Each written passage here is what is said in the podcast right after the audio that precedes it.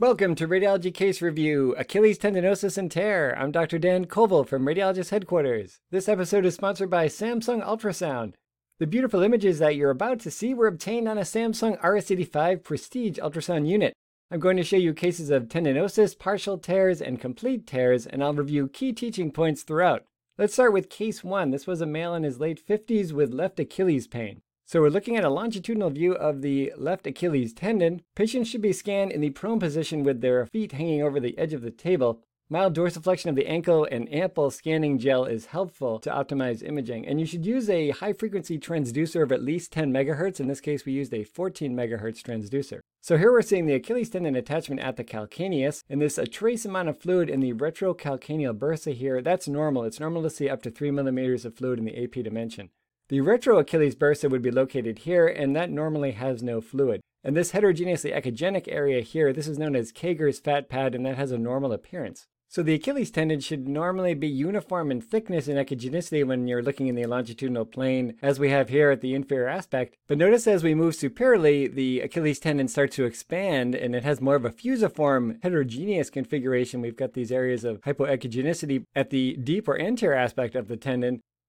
And then as we move more superiorly, the tendon starts to assume a more normal caliber and configuration. Now we're starting to get into the soleus muscle here, and then the tendon looks even more normal at the superior aspect.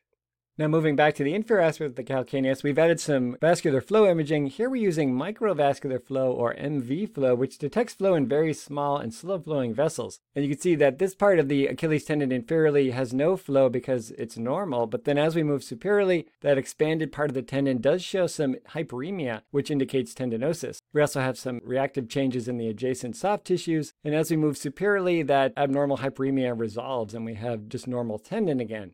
All right, now at the top of the tendon, we've turned the transducer 90 degrees, and now we're in the transverse plane. Here's the Achilles tendon. Now let's move inferiorly. You can notice that the Achilles tendon is starting to expand and becomes heterogeneously hypoechoic at that deep aspect with these ill-defined areas of heterogeneity, indicating tendinosis. And that's even more apparent on real-time imaging here of the transverse images superior to inferior. Notice all this heterogeneous hypoechogenicity at the expanded aspect of the Achilles tendon corresponding to tendinosis. If you look closely, there's a small anechoic area that we just passed. That corresponds to a partial thickness tear right there.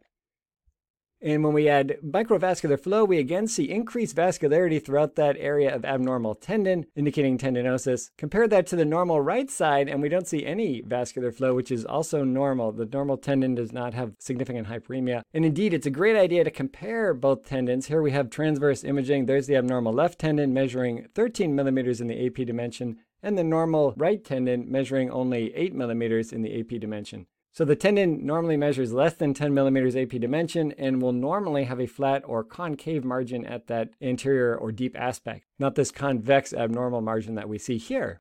All right, let's look at case 2. This was a 50-year-old female with posterior ankle pain. And this is another feature that's quite helpful, this panoramic feature where you can image the entire tendon. Here's the calcaneus with the calcaneal insertion, and we see normal tendon here expanding out in fusiform enlargement, similar to the last case, before it tapers normally, and then we have soleus muscle here. And there's Kager's fat pad again, heterogeneously echogenic. When we zoom into that abnormal area, we have powered Doppler here showing increased vascular flow. Let's again switch to microvascular or MV flow, which will detect slow flow in very small vessels. It also does so with a higher resolution than Doppler imaging, and at a fast frame rate showing all this hyperemia, indicating tendinosis, which we also see in the transverse view. This patient also had left posterior ankle pain, and in the similar location we see expansion and heterogeneity of that Achilles tendon, but here we see more focal hypoechogenicity with disruption of the tendon fibers. We even see vascular flow on color Doppler imaging markedly increased with microvascular flow imaging. On transverse imaging, we see an actual hypoechoic cleft indicating a partial thickness tear, and using microvascular flow imaging with tissue suppression, we see marked vascularity of that tendon.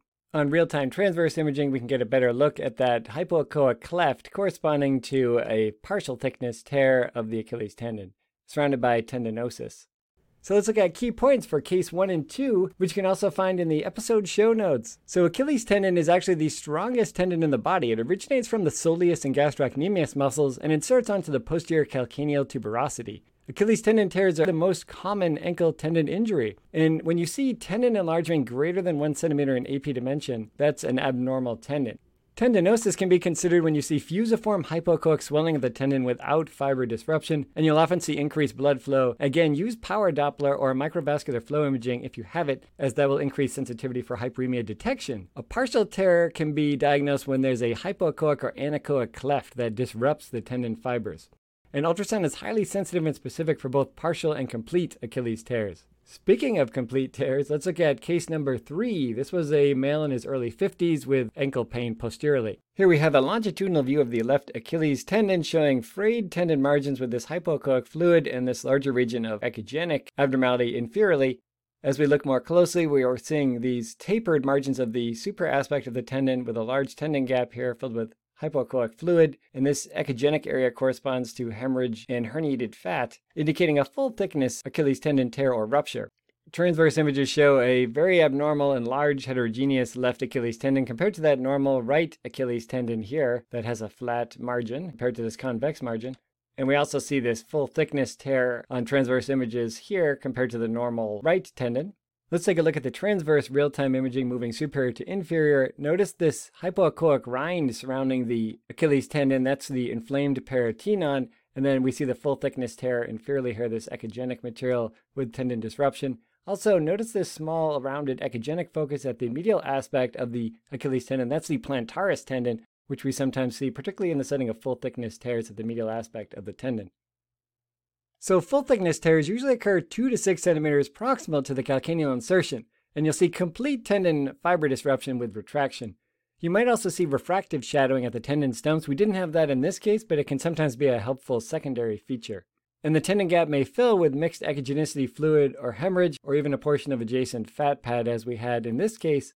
The plantaris tendon is a thin tendon at the medial aspect of the Achilles that can mimic intact Achilles tendon fibers, as the plantaris usually stays intact with Achilles tear, so don't be fooled. The plantaris is absent in about 20% of patients.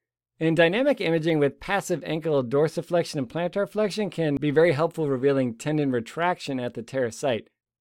The Achilles tendon is surrounded by a paratenon as opposed to a true synovial tendon sheath, so think about paratendinitis when you see hypochoic swelling or anechoic fluid adjacent to the tendon, as we saw at the superior tendon margin in this case. All right, let's look at the final case. This was a 60-year-old male who had a history of chronic Achilles tendon rupture. And on this panoramic view, we see a very abnormal Achilles tendon. It's heterogeneous. We have multiple areas of shadowing. Here's an echogenic area of shadowing at the inferior margin indicating calcification.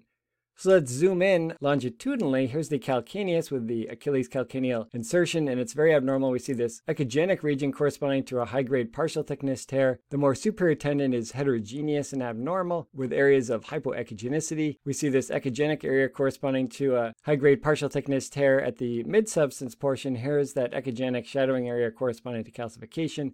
Just an extremely abnormal, thickened, heterogeneous tendon, indicating chronic tendinosis and high-grade tears, with areas of shadowing. Now, when we look at the transverse imaging, here's the normal right tendon. It has that nice flat margin, and it's less than a centimeter in AP dimension. The abnormal left side is abnormally thickened, measuring 1.2 centimeters. Let's add power Doppler imaging, and we don't see any internal vascularity on that abnormal tendon. When we add microvascular flow imaging, we still only see minimal increased flow. And then when we use microvascular flow with tissue suppression, which really makes flow even more conspicuous, we only see a few dots of flow. So that kind of confirms that we're seeing a chronic process here in this abnormal Achilles tendon. And along those lines, we see these echogenic shadowing areas corresponding to calcification. And here's the patient's comparison ankle x-ray. This is a lateral view showing an exaggerated plantar arch. And then we see some posterior enthesopathic spurring at the calcaneus here where the Achilles tendon attaches, as well as this calcification here more superiorly, which is what we saw on that previous image. And this is the area of the Achilles tendon. You can see that it's a little thickened here, and we've got edema within Kager's fat pad.